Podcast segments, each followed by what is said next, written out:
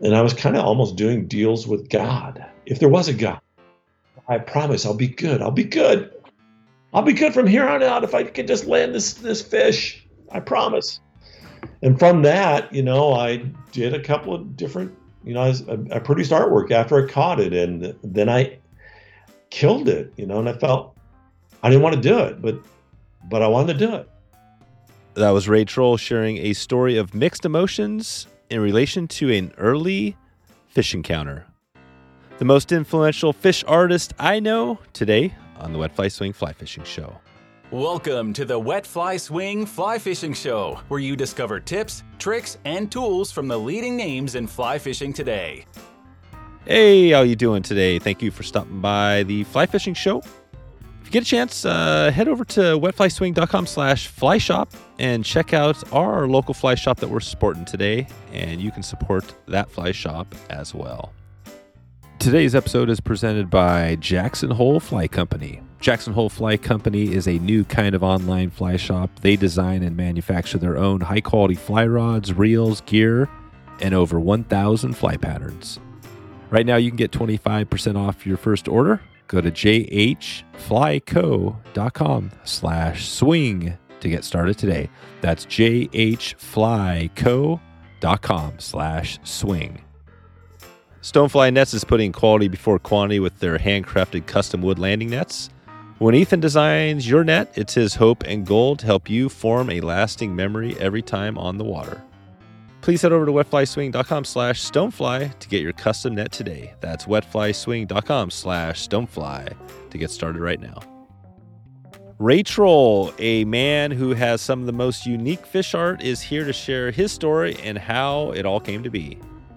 T shirts and art like Spawn Till You Die, Fish Worship, and many, many others tell the story of a fascination with fish and fish art, and we get it all today. This is this is really a good one. If you don't know Ray, uh, you are in for a treat today. This is definitely a big one.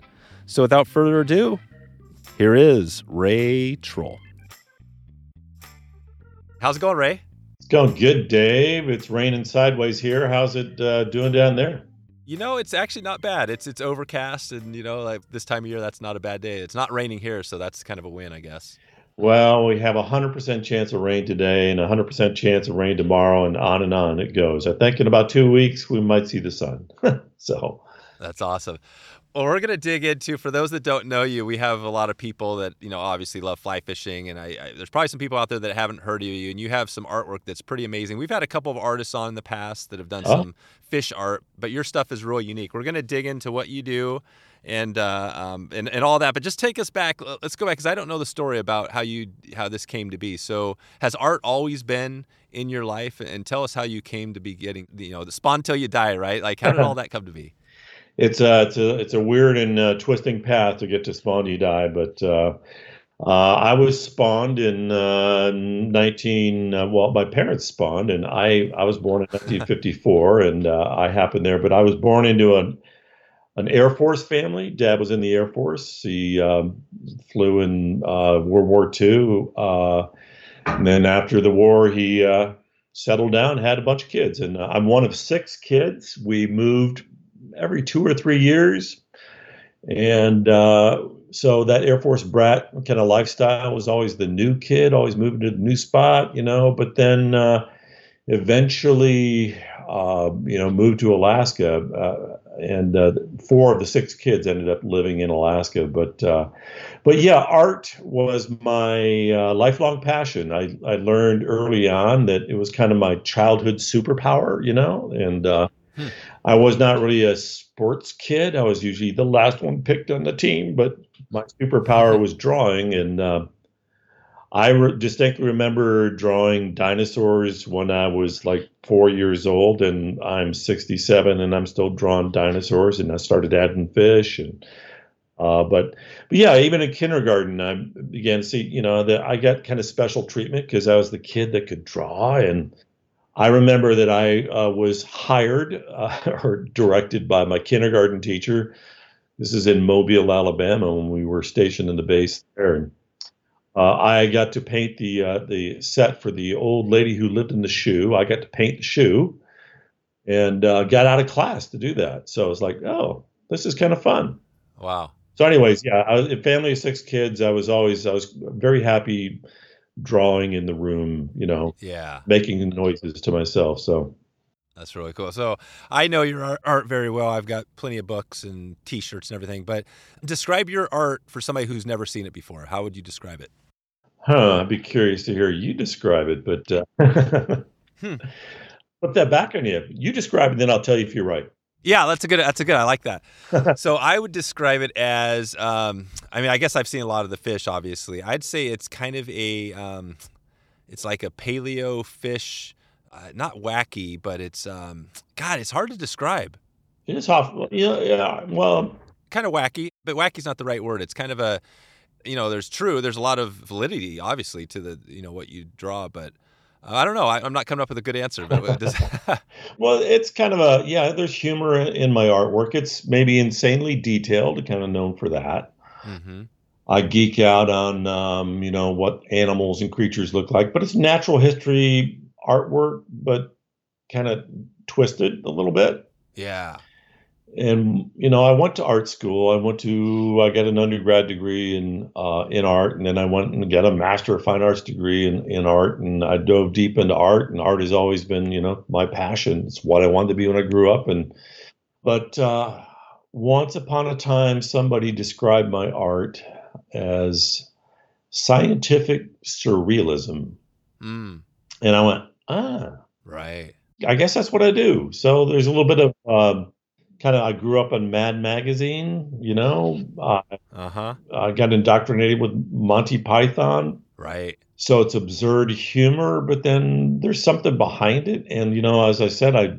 grew up drawing dinosaurs, and so I was always into natural history. So I have a lifelong fascination with the natural world, and um, but you know, everything changed for me when I was on this art path. But it really changed for me when I landed in Alaska, and fish took over my life. Then, Dave. Oh, that's it. So Alaska was the big, and we've had a few guests. We just had um, Linda from FisheWear on. She has like women's uh, fishing s- clothing Yeah, and stuff. cool yeah. Yeah, and she's up there, and uh, and but it's so cool because you hear all. And I've been to Alaska a few times, and it, it is an amazing place. But I'm always curious because it's a an extreme place, right? I'm not sure where exactly. I think you're in Ketchikan, right? I Ketchikan where it rains uh, 13 feet in the average, and Exactly. So tell me about what do you love about what do you love about Alaska?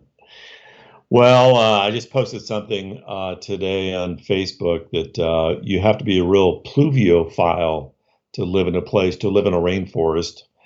And uh, pluviophile is somebody who loves rain. oh, okay, there you go. Pluviophiliac. So you, you're pretty rainy down there, but.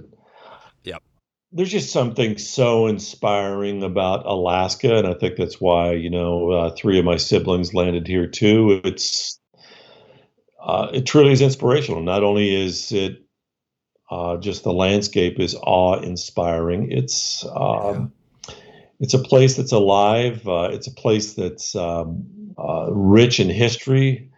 And it's kind of like I look at it as like it's what America used to be. You know, it's what the world used to be. It's almost like a, the wilderness is such a special thing. Yeah. And um, I landed in a place to be. My sister brought me up here, so it was a sibling thing, and uh, Hmm. I, she brought me up here to be a fishmonger. So it's this whole fish culture that's here, and but what's cool about the place is that you know I am. If I can walk two blocks up the hill, I'm in wilderness.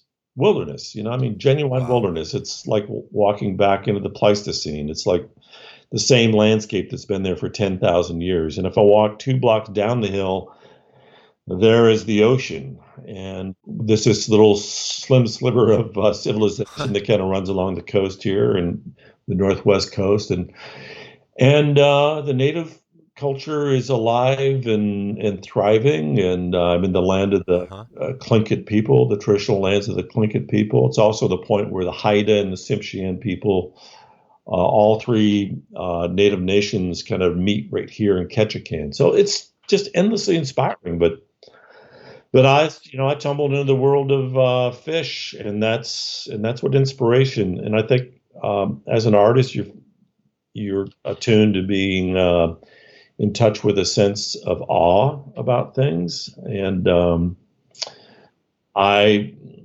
fell in awe, I guess, if you will, with yeah with uh, with Alaska, which is I think your your all of your listeners have got that same uh, reverence for anything fishy. Yep. No, that's you're hitting definitely. That's that's what it's about. You mentioned a little bit ago about uh, twisted, you know, and, and part of that description of your art. Uh, describe what you meant by that.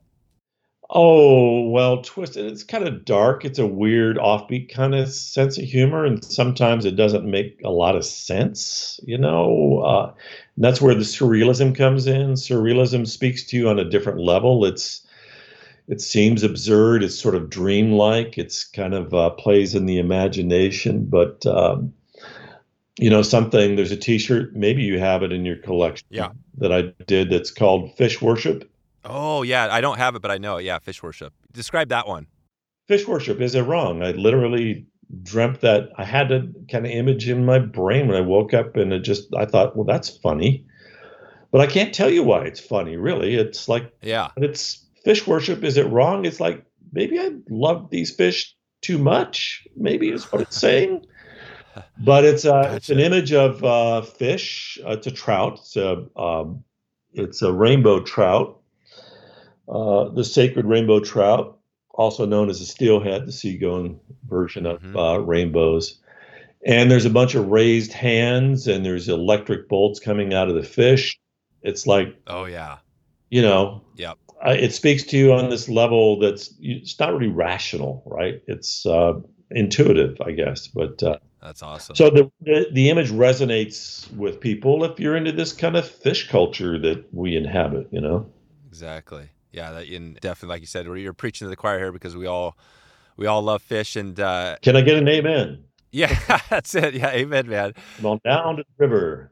I love it because it's. Um, you, yeah, the fish. I totally know it, I, and I'll put a link. This is going to be a great one because the show notes of this episode are going to be filled with great uh, your art. We're going to steal some of the things we talk about and post them in our in the show notes. But um, yeah, I mean, you got so much. I don't even know where to start here. I was kind of thinking about on this the the paleo. We got a book, and I, I can't remember the name of it, but my kids love it. You did a book that has like the whole history of kind of fish, right? I mean, you go way back and can you talk about a little bit there because you not only talk about kind of contemporary stuff, but you talk a lot about uh, ancient fishes and things like that. Can you, if you know what book I'm talking about first, and then can you describe a little bit of the brief history of fish? Well, uh, there's a few books I've done. I've done actually like ten books now, uh, but one of them was Planet Ocean. That's it. And uh, it starts out on a steelhead stream and it kind of ends back up in a steelhead stream. But I did that with my buddy Brad Matsen. He lives in Port Townsend, and uh, he and I were put together uh, by an editor.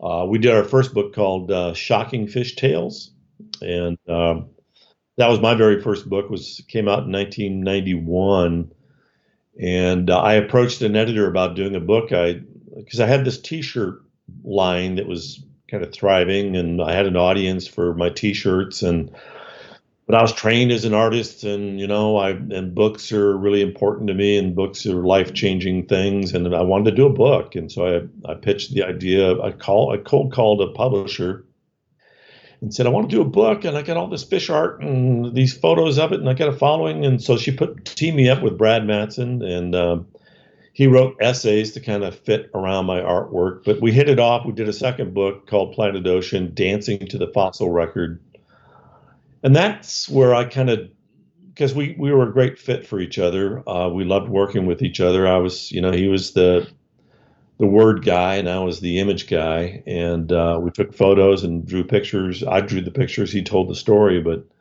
we went on a journey back to Kansas, where I'd gone to high school. Uh, road trip, and uh, on that trip, we kind of visited museums, went to fossil sites, and I was turning him onto my love of paleontology and uh, but it was fish that had brought us together, and uh, so we always had a fishy bent to anything that we were doing. We were always either going fishing or asking somebody about fish, or we went to Kansas and went gar fishing. You know, for because mm, they're just nice. cool. Gars are so yeah. cool, and and then we brought it back to the Northwest. But on that trip, we kind of dug deeper into the paleontology and well, just the history of life too. So it gets pretty kind of heavy, but you start seeing how there's all these connections in the natural world, and we understand you know, the average person gets evolution to a certain point. You can look at a monkey and get the relationship. You can look at an ape and easily see the relationship there. But not everybody takes it any deeper than that. Most folks don't. But when you go deeper into it, you kind of have you come to this weird and totally freaky kind of realization that we are fish and that hmm. you have made the journey, my friend. Wow. You've come to that level of understanding. And really, we're taught it in, in uh, junior high and high school, evolution.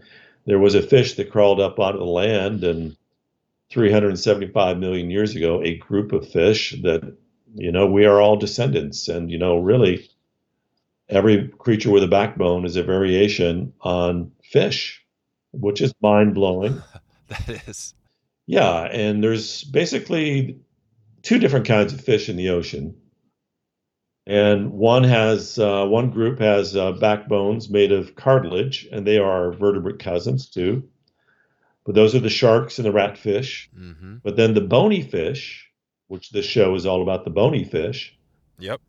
Are members of the ray finned fish group, uh, the actinopterygians, I believe, if I use my polysyllabic Latin, but uh, the ray finned fish. But we, and those are our cousins, but we are, we other vertebrates, we terrestrial vertebrates, are descended from a group of fish within the bony fish group uh, called the lobe fin fish. Mm-hmm. And those lobe fin fish are fish that uh, there's only a couple of them left in the world today that are unmodified and those are coelacanths and lungfish, which is, you know, here's a clue. If you actually hold a lungfish underwater, it will drown. so, wow. uh, and those are fish that they're called lobe fins because their fins began to have a bony structure in them that was really like our arm one big mm. bone and then two bones and then a bunch of little bones and uh, coelacanths still actually have that kind of structure so anyways we know that we are so all your your uh, amphibians your reptiles your birds your mammals humans primates we all belong to the lobe fin descendants. Uh, but anyways in the end we're all encompassed within that that group. But anyway so it's it gets a little complicated sounding but it's really pretty simple you know? Yeah. Yeah it is. Yeah on that on that journey with brad we also came across any cool fish that we wanted to, that we would geek out on. Uh, like I said, there were the gars, which are ancient fish. Uh, go back to the days of the dinosaurs. They're kind of on a separate line, but um, one of the things too is we got to nerd out, and I drug Brad down into this paleo fishing hole, if you will. We ran across the saber tooth salmon, which mm. is a very cool salmon, and uh, that's why you need to go see my exhibit at the Oregon Coast Aquarium. It's there through the end of the summer. Perfect. Called uh, Cruising the Fossil Coastline. And in that exhibit, we have the finest example of the giant spike tooth salmon. We were originally calling it the saber tooth salmon, but I'm calling it the spike tooth salmon because, Dave, this huh. This is the best specimen of it in the world. Um, it was first dug up in eastern Oregon. You're in western wow. Oregon. Yep. It's about a five million year old salmon, but these freaking things are huge. So this is an actual salmon, like related to a Chinook or something like that. Yes, I am not making this up. People, when I was when I put it in the uh, Planet Ocean book, Brad and I wrote about it 20 years ago. Uh, but I've been you know obsessing on this fish for a long time. But it's the sister species of the sockeye, man. So that's amazing. Imagine the fillets in this thing. But what's so weird about this this fish, this giant salmon, easily reaching 400 pounds, eight feet long, maybe 10 feet long, and 500 pounds. I mean, that's marlin sized. Wow. But it's it's a filter feeder. It's got twice as many gill rakers as a sockeye salmon. So these big spikes are on its snout, and the spikes are pointed sideways. You know what that's all about? That's crazy. No. It's for fighting and spawning, man. So they even take it. Well, yeah, exactly. The uh, changes in their morphology, right? Just like present day salmon. Exactly, man. So it's just incredible this change that salmon go through within a matter of weeks. you know, when they enter, they come back into the fresh water Yep. after their ocean journey. It's all about sex and death, and uh, they're on that Spawn till you die, right? Spawn till you die. exactly. That's where it came from. It's that journey, Yeah. that journey to to uh, go to the the great uh, love party in the creek. And then you die. That's what's powerful. And I know you said this before on other shows, but that's what's powerful about what you do because you take, you could tell the whole salmon life cycle, and you could talk about it. it could be really boring, or you could just say spawn till you die. you know what I mean? And Yeah. the, the way you do it resonates really well because you, first of all, if you don't know what you're saying, you're like, well, what does that mean? And then you look into it, and you're like, oh, okay, that that makes sense. Well, I guess that's what I try to do with my images, so that I, I craft an image that maybe will. I, I try to craft an image that gets your attention, and then there's something deeper there. I hope, but sometimes it's just a dumb joke too. You know, I mean, so Let's take a quick break for a word from our sponsor.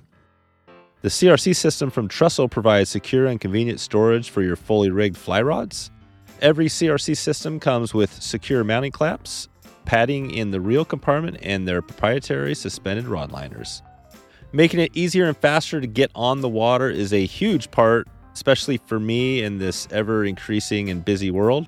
Not only are the rods secure, but I know they're always rigged and ready to go, helping me get on the water and spend less time fiddling around with my stuff out there. Equipped with their patented protective no snag reel up design, this is not your average rod carrier. Carrying your rods with reels facing up also means protecting your guides. Carrying your rods with the reels facing up means more protection for your guides, blank reel seat, and also allow for better fit if you have a hatchback vehicle a ton of good stuff here. So I'm just going to let you go over and check out Trxstle for yourself right now. You can do that at wetflyswing.com slash trxstle and you can get started right now. That's trxstle, T R X S T L E. You support this podcast by clicking over to check out Trxstle right now. Okay, back to the show. So on your and I'm thinking about some of your stuff, your book specifically that Planet Ocean. I mean, how much of that book is real, uh, legit? Is it all 100% like research you've done, or is some of it kind of you play on stuff and make some stuff up along the way? well, it's all legitimate, really, in the terms of like this. The things we talk about uh, are all real. They're in the fossil record. There's Mhm. then there's, you know, working with a, a writer like Brad and a, a humorist like me. We, you know, take we, you, you try to extract meaning from it or jokes from it or you know. Mm-hmm. So yeah, I mean that that is kind of the difficulty of the challenge for me, I guess, in that if I'm employing those things like you know weird offbeat humor or uh, you know dreamlike imagery, is what I'm doing real? But that's why I also obsess on trying to get you know creatures portrayed and as accurately as I can, you know, so that Mm-hmm. there's this sense you know that the creatures are real. Yeah.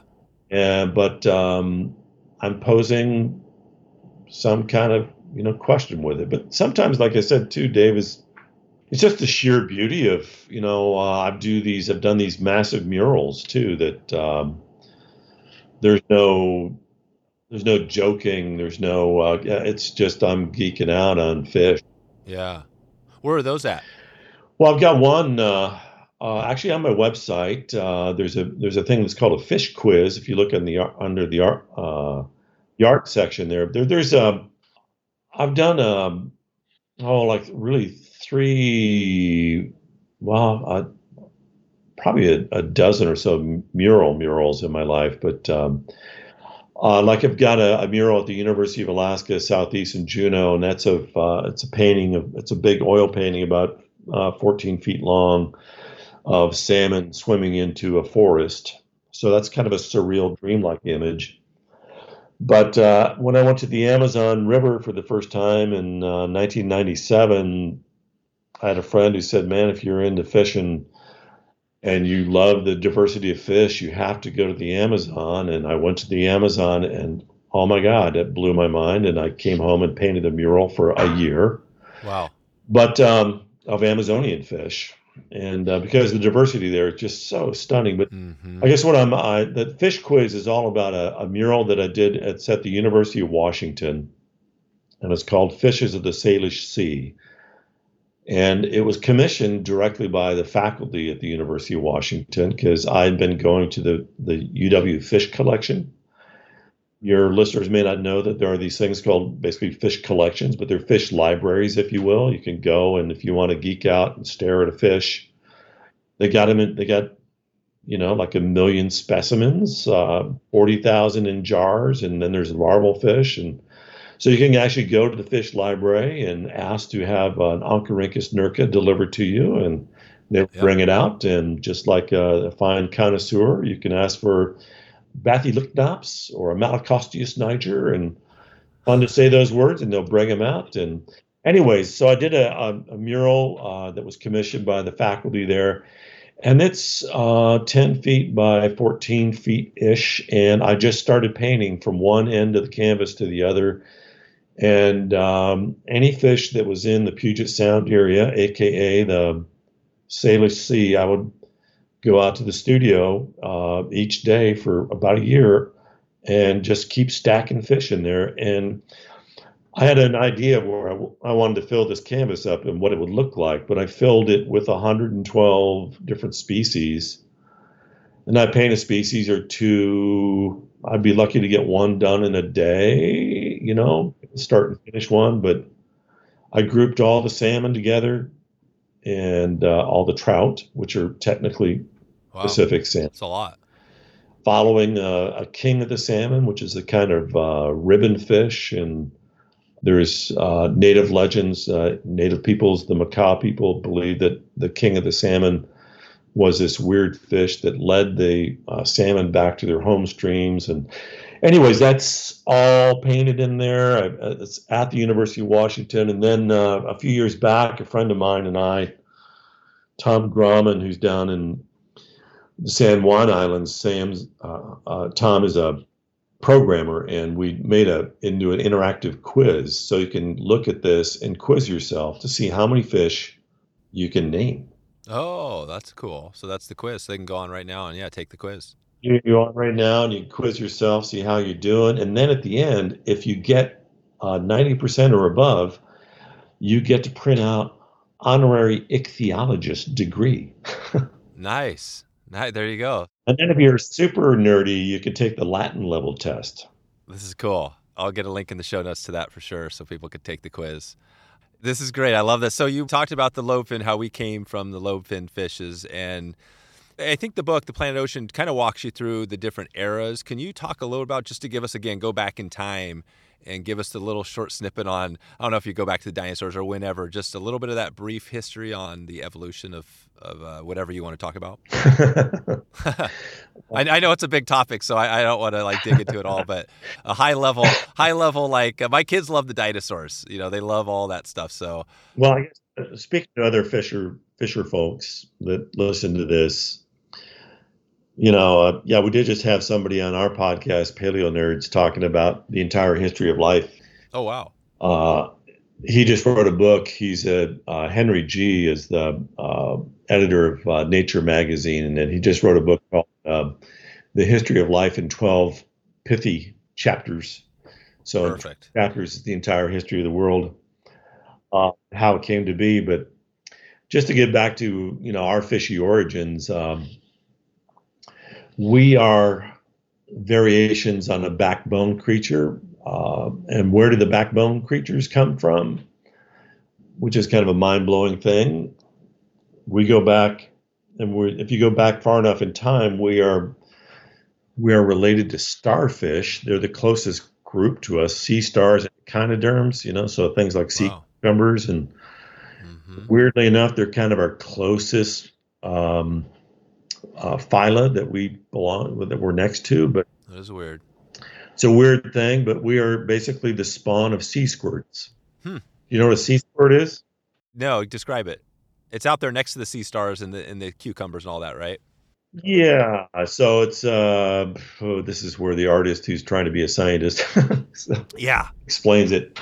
But uh, the chordates, uh, there's there's these sort of almost chordates, in other words, those with backbones, and uh, sea squirts uh, just look like a little balloon or something attached to the sea bottom, and uh, oh, there's yeah. kind of a little hole in them. They look like a sponge, but their spawn, so getting back to spawning, when they in their larval stage, they spew out little eggs or whatever. They look like they're kids.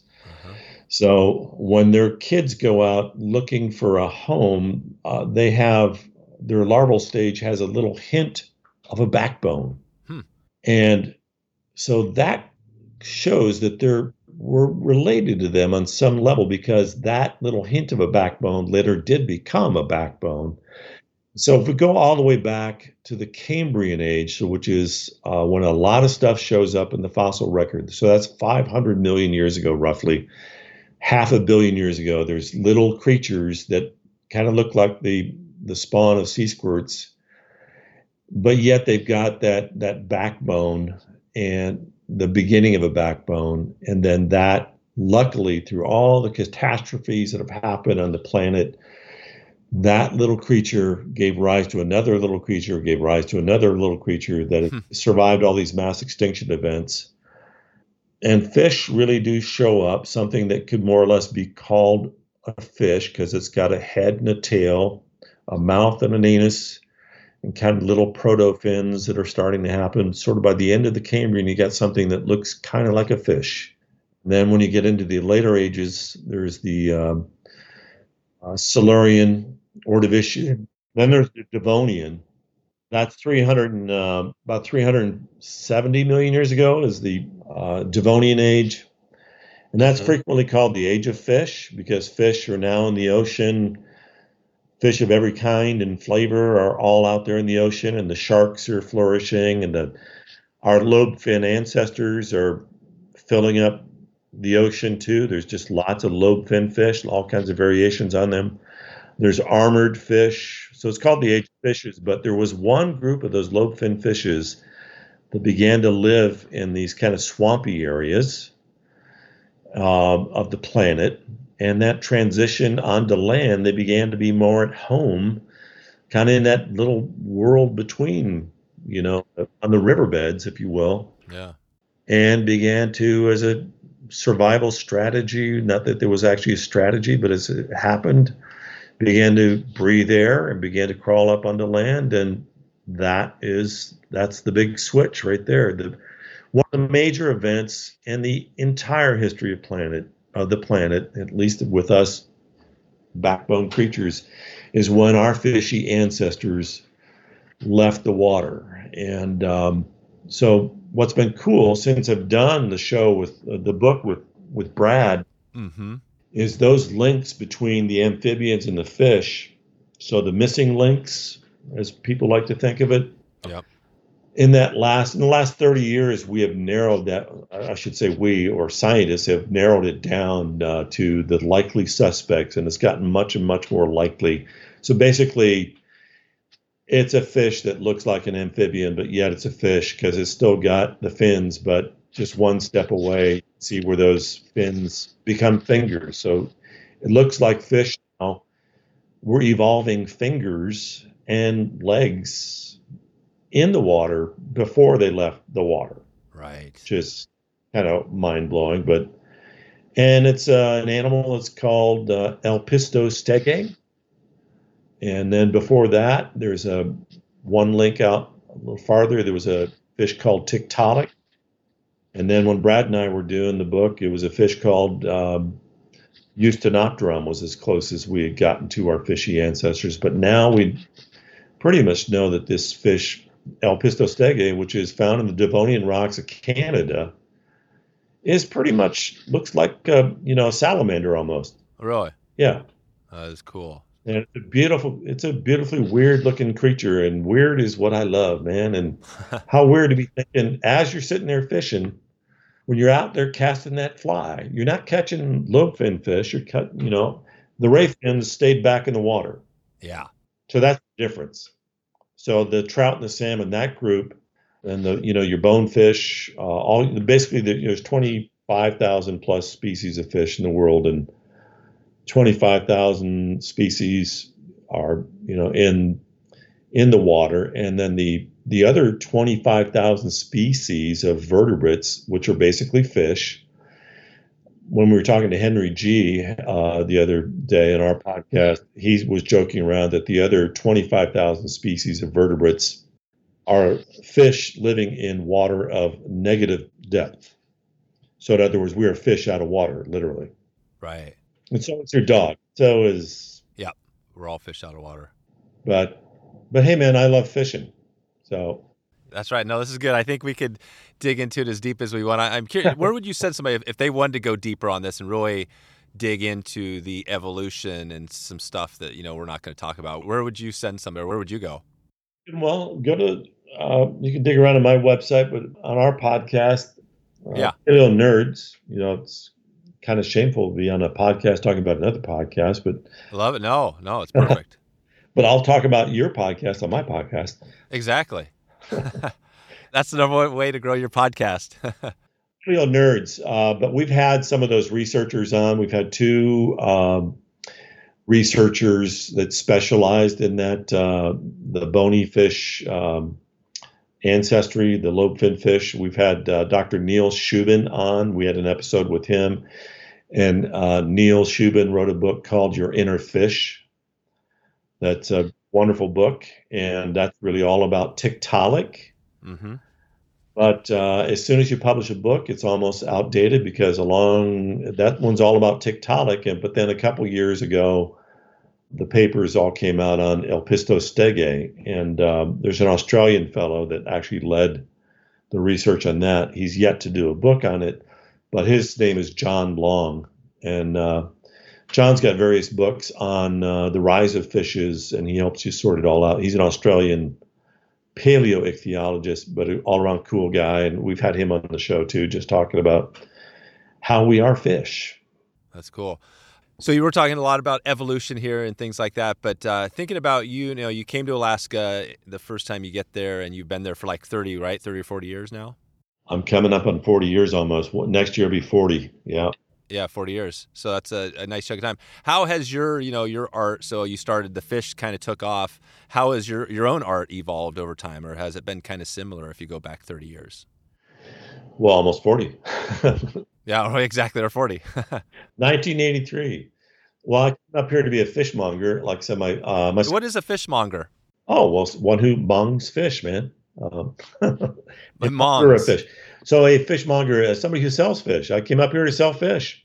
Oh, to sell fish. Oh, right. Yeah. So so hop in like boats. You're in the you're in Ketchikan, right? You got tons of boats coming with fish, and you sell fish. Uh, yeah. And my sister Kate had uh, been living here in Ketchikan before me, and I was fresh out of art school. Didn't have anything going on. You know what? Uh, what was I going to do with my Master of Fine Arts degree? And uh, three of my siblings already lived in Alaska, so she invited me up to spend a summer selling fish on the dock. And weirdly enough, a uh, Ketchikan prides itself on being the salmon capital of the world. Oh, I yeah, signs that say we are the salmon capital.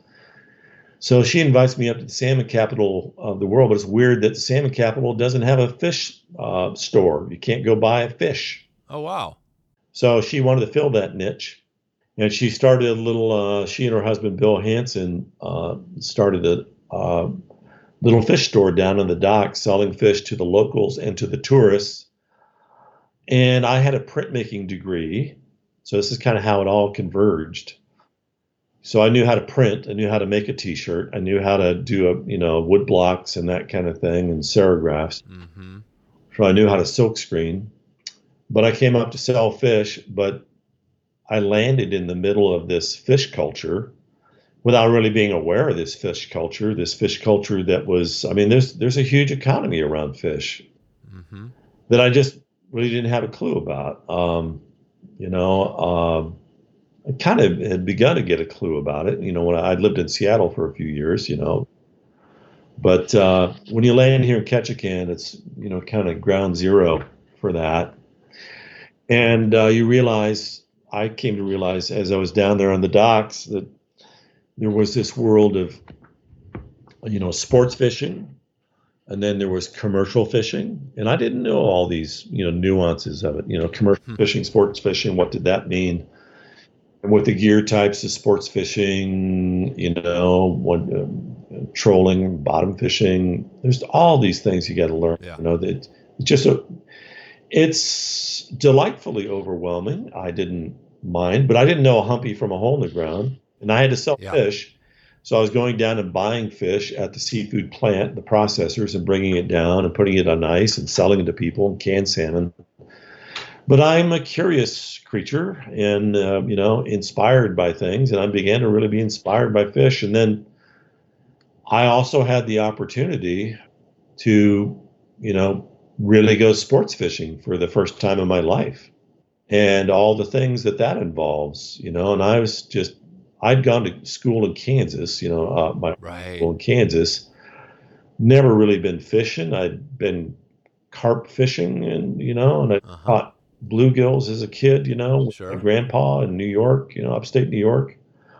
But now here I was in the land of fish, and I was selling the fish, and but there was these fisheries biologists and fisheries managers and cannery workers. I was just, you know, in this world of fish, and uh, but it all changed, man, when I got to go fishing, and it's so freaking exciting.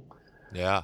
And then all the issues that come up when you catch a fish, you know, and like I said, being a curious person, I wanted to know more and more about, you know, what I was catching, but my the subjects. Yeah. So I just started diving deeper into the subjects, and I began to realize that when I caught a rockfish, you know, hmm I've caught this one type of fish and it's different than the salmon. And oh, what is that about? And I began to realize, you know, if you released a, a rockfish, it didn't live, right? It Right. was floated at Right. the surface. And oh, that fish lives its entire life in one spot. And I just, you know, it's a curious thing. If I keep going back to that one spot and fishing that same spot, after a while, there's not as many rockfish. Hmm, why is that? Oh, they don't mature until they're 20 years old. Some of them live to be 100 years old. Wow. Some live to be 120. Crazy. Others in the same group live to be 200 years old. With over 40 years of experience in coffee, the Anglers Coffee Team roasts a full range of coffee with one goal in mind. And Joe's goal is delivering excellent coffee to every single angler. And I have no doubt that he is doing this. If you haven't checked out Anglers, you can do that right now. Responsibly sourced from farms using sustainable growing practices, you can rest easy knowing you are doing your part. Roasted and shipped within 48 hours to assure freshness, for me, it's all about that freshness and taste. Opening up a bag of anglers in the morning is the way I start my day and the way you should as well.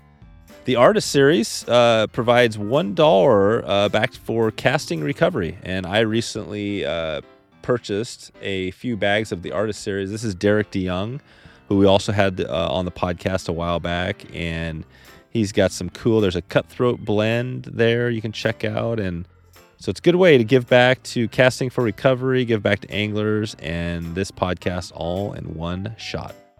They've got a blend for every taste, a dry dropper on the go option, and the roast sampler, and all sorts of good stuff. It's time to step up to better coffee and more impact for the fish species and causes we love.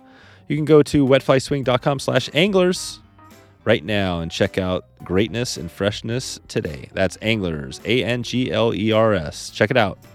Okay, back to the show.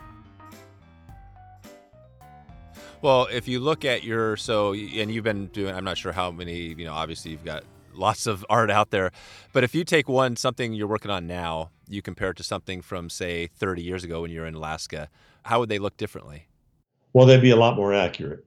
And that is one thing when I got here. Like I said, I didn't really know a humpy from the hole in the ground. So if you look at my work from like 1984 or 1983, you'll see that my fish are kind of more the kind of the idea of a fish or the symbol of a fish. They might have big, goofy lips, or they might have an extra fin or two, or you know, uh, heaven forbid, you might see that the adipose fin on one of my early salmon has uh, fin rays in it. You know, how embarrassing is that? So, uh, so I began to, you know, have exhibits with my artwork, and if a biologist showed up and said, you know, you've got too many fin rays on that that rockfish, that was really embarrassing for me. You know, so I wanted to make it much more accurate, and I began to just really del- and also the knowledge that you gain by actually interacting with your subject. In other words, I was selling fish, but also when I began to catch the fish, reel them in and see the like the color change it would go through. If you killed the fish, it like lost all its color. What's up with that? You kill a rockfish and it goes a yellow-eyed rockfish, it turns white in front of your eyes. You catch a beautiful king salmon and uh, you know it's got this iridescent kind of lavender glow right above the lateral line. And uh, that's unmistakably a king salmon. I began to just revel in those details. And I began to, you know, every time I caught a fish, or if I, I actually had a studio at it at the seafood plant, I would go down and photograph the fish and lay them out, you know, kind of clean. I had all my fish ID books, but I began to realize that the fish ID books were like only good for so much. And so I began to photograph them, but also, you know, just catching them and uh, looking at them and experiencing that that moment. Uh, you know, really, I will never, ever, ever forget the first time I caught a salmon. Uh, and it was weird because it's like the fish god spoke to me or something because my first king salmon was 41 pounds. 41 pounds. And I'd been fishing for five minutes with a friend. He took me out in his boat. I'm always very respectful with anybody with a boat because there's such a challenge to maintain. And uh, he took me out in his in his skiff. It was an open skiff, and um, I can remember it like it was almost yesterday. Really, you know.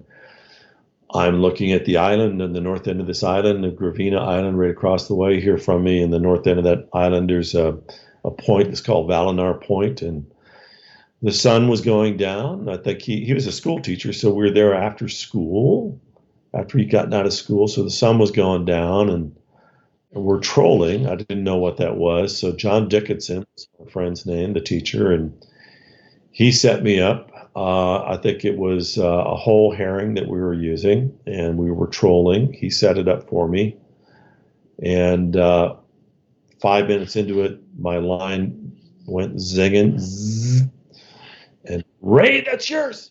Ah!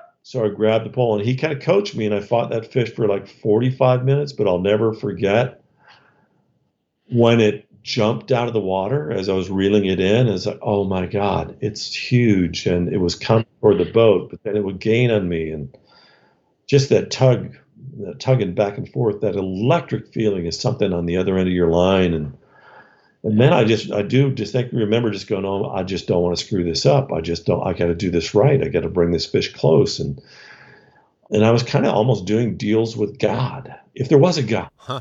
Right. I promise I'll be good. I'll be good. yep.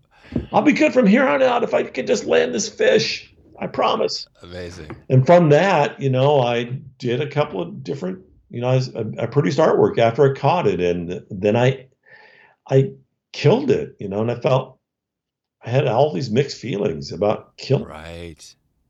and yeah. I didn't want to do it, but but I wanted to do it, you know. So I was, Right. Man. you know, it was like the thing you had to do. I had to like you know man up or whatever and grab Man. gaff hook and clobber it, and I felt bad to watch the life pour out of this creature, and it's you know, but then it was also primal. It's like we're gonna eat, so, and it was absolutely delicious. yeah. and I felt guilty. And I felt so actually, I mean, that's where that tension, you know, is where good where the inspiration was coming from. That's where that's where good art, that's where drama comes from, you know. It's, Yeah. I, I I drew a picture of it of of myself waking up in the middle of the night and there was that salmon and a rockfish hovering above the bed haunting me. And I just wrote across the bottom of it, the spirits of all the fish I've ever caught come back to haunt me. And uh, Huh. that is true. Wow. Where can we find that? Can we see that anywhere? well, that was a t shirt that I did, and uh, not all the t shirts still around. It's on my website from, uh, if you go Oh, into good. the archives. Okay, we'll track it down. I want to take a look at that. Spirits of all the fish I've ever caught come back to haunt me. And why? Why did you do this to me? Exactly. I'm your vertebrate cousin. Yeah, no, and you talked about Native Americans uh, at the start, and I think that you know the way they do things, I think is a, it sheds light on you know uh, appreciating more of you know right taking a, a little piece of the natural world or, or an animal.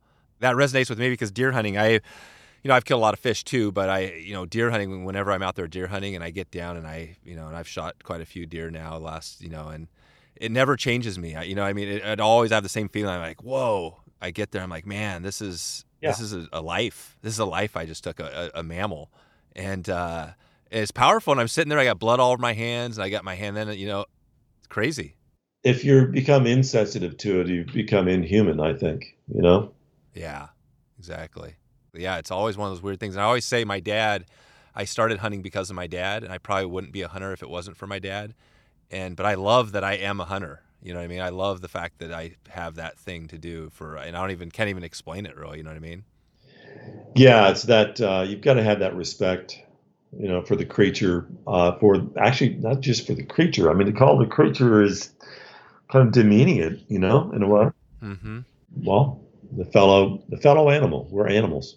Yeah, that is uh, Ray. That was I love that uh, you went down that road because that was pretty powerful. Um, you know, I don't want to miss the podcast thing because you mentioned the paleo nerds. I, I want to just hit on that briefly um, because obviously I'm a huge podcaster and I love talking about podcasting. But tell us why you started that podcast because I know you've been on a few shows, but you've got almost 50 episodes, right?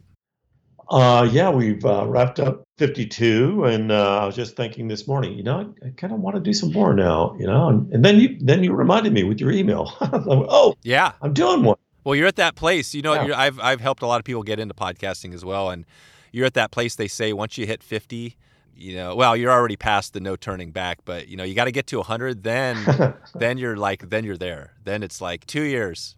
Well, it's just fast because it's like I could read a book and finish the book and then call the you know email the author and have them on the show and ask them, well, what do you mean by that?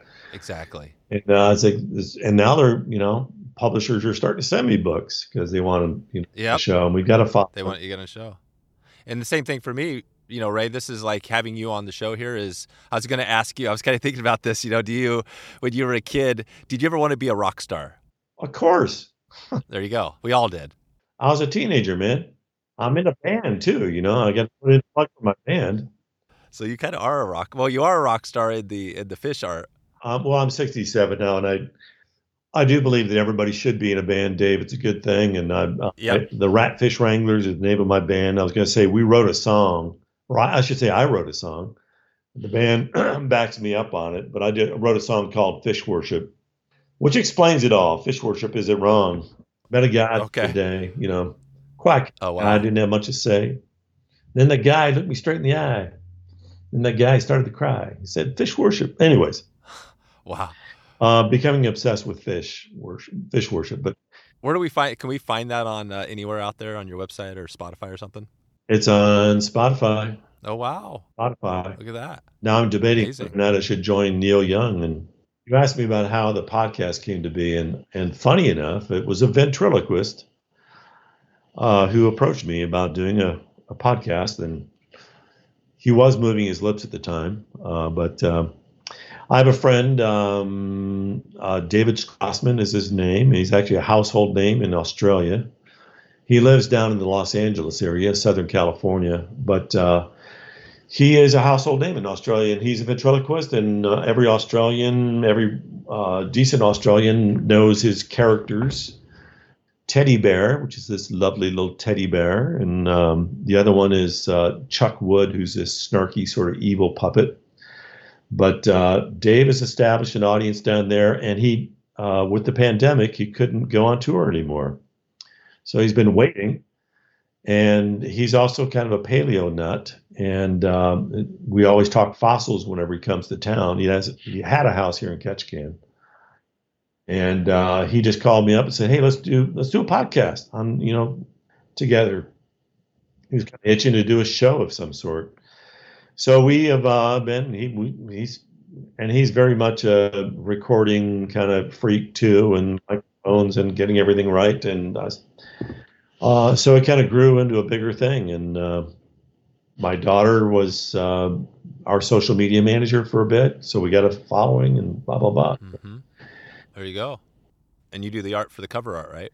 Yeah, and we have an insanely detailed um, uh, web page for every guest we have, and special art. So it's a little, and we're we're not we're just doing it for love, man. We got no sponsors. We don't want any sponsors.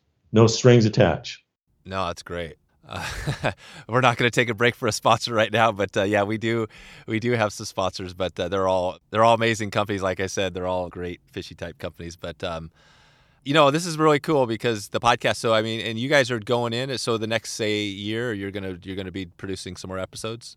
Yeah, yeah, we've we've got a, a four more to go, and like I said, I've been itching to do some more because there's just so many. And, you know, I want to stretch it a little bit, you know, because I want to talk about other things other than paleo. Just like maybe you're when you asked me on, Dave, I was like, "You're the the you know fly fishing show." I I've only attempted fly fishing a few times in my life, and there you go. I'm lousy at it. Well, that's more than 99% of the people in the world.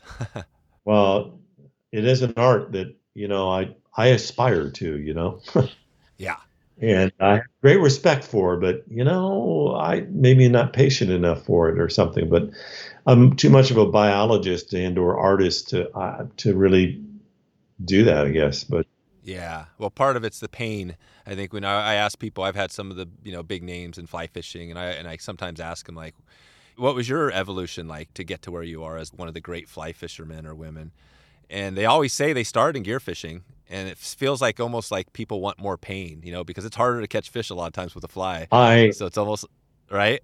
I no, I quickly realized that, dude. that was yeah, that's it. Wait, this steelhead fishing is kind of about punishment, and uh, oh yeah, you know, I, I, was raised Catholic, so I've already got enough punishment and guilt in my yeah. life, and but uh, recovering Catholic, as it were. But uh, no, I respect it, and I have done journeys up the great. We have some just incredible steelhead streams up here, and my next door neighbor has talked about your podcast, another podcast all about mm. fly fishing. My next door neighbor cool. for about 20 years was the most avid fly fisherman in the world, and he was the one who uh, took me out and and actually got a steelhead on my fly with him. Oh wow! And uh, took the photo of me with my one and only fly caught steelhead, and uh, so I had all the bragging rights. But I had to suffer for it. We were out there in the rain and the.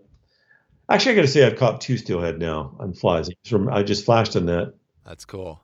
Because I, I, knew that you know I was doing these fly fishing T-shirts and I've done them. You know. Oh yeah. I've done a few and um, times fun when you're having flies. was a great pun that I always loved, and I and uh-huh. I just studied up on flies and hung out with a bunch of fly fishermen, and I went on a fly fishing trip with a friend of mine, Bill Huntington, who was my mentor. And he taught me that steelhead was like the number one quarry in the fly fishing world. And they were the most dynamic, most awesome fish.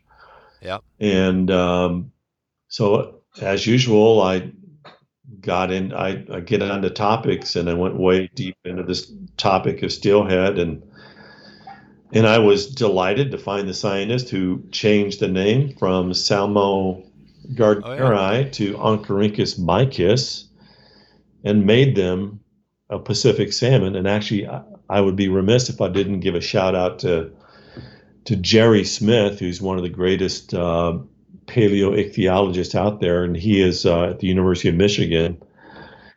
And uh, he is the one who changed who and we did an episode with him and you might consider it too dave as he is mm-hmm. the guy who was responsible for he changed trout into salmon. Oh wow. So your west coast trout you know uh, your rainbow trout and your cutthroat trout yep. and your you know steelhead trout they are salmon. They are in the same genus. They are salmon. That's right so we need to stop calling rainbows trout because it's it's that difficulty between scientific, you know, the scientific name for something, but yeah. But I think you learn the scientific names, it begins to you begin to see the connections between things, and you understand that that steelhead and rainbows are in the same group, and and so are uh, cutthroat. They're all variations on Pacific salmon. Exactly. Yeah, that's the amazing thing is that they're literally yeah, I mean salmonid, you know, salmonid, salmonidae, you know, they're all in that family, and then the the cool thing is steelhead are literally the same species. I mean, Mykiss. well, the like, same genus, same genus. So Yeah, you, yeah. you begin to learn that Oncorhynchus. So when they're in that same, it's like variations on family members, right? But then yep, That's cool. Well, uh, so Ray, I'm going to let you get out of here uh, pretty quick. I just uh, was just thinking, looking ahead, and you know, I kind of always look ahead on things.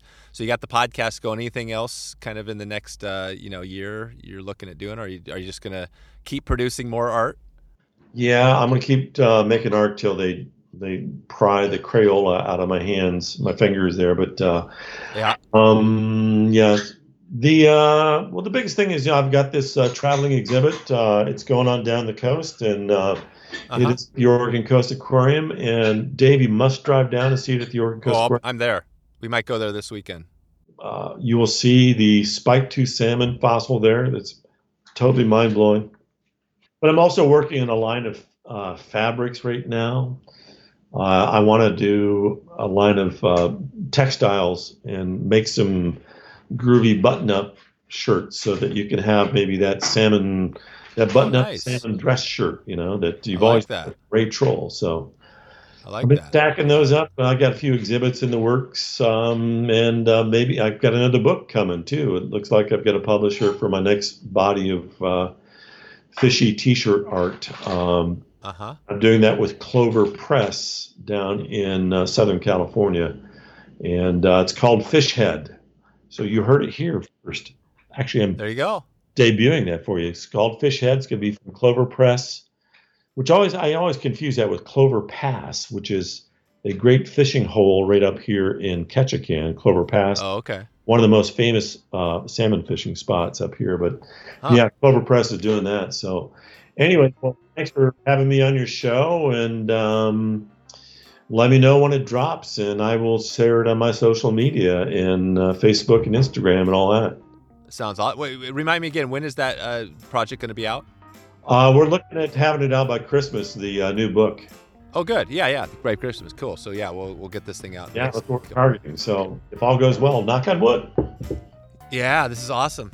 All right, Ray. Well, hey, thanks for the time today. This has been awesome. Uh, trollart.com we'll send everybody out to, and it's been real fun catching up with you after all these years of, uh, you know, wearing your shirts and reading your books and stuff like that. So I'm, I'm excited to share this with some people that haven't heard about you as well. So thanks again.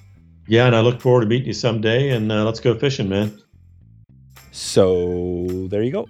If you want to find all of the show notes and everything else, you can go right now to wetflyswing.com slash 299, 299. We are one away, one away from the big one, another another centennial, uh, 300, and we got a show, a good show for you on 300. This one, if you don't know, uh, this year we had a really amazing person who passed away, and I am doing a little bit of a celebration of his life. Uh, if you don't know Frank Moore, or if you do know Frank, um, we had him on the podcast a while back, and I am going to be re releasing that episode. So if you haven't checked that one out or didn't hear that one, we're going to go uh, listen to that one again. And, uh, and for those that didn't the first time, I'm going to finish it there because I guess I'm having trouble with words. Uh, uh, Frank was a uh, pretty influential person, not only in fishing and, and steelhead and conservation, a lot of things, but just kind of an amazing person all around. So, but uh, I want to do my best to celebrate Frank. So check it out next week and share it if you get a chance and let people uh, celebrate this man's life. Okay, I'm going to get back to it, and you have a good week, good night, wherever you are, and I will talk to you soon. Thanks for listening to the Wet Fly Swing Fly Fishing Show. For notes and links from this episode, visit wetflyswing.com.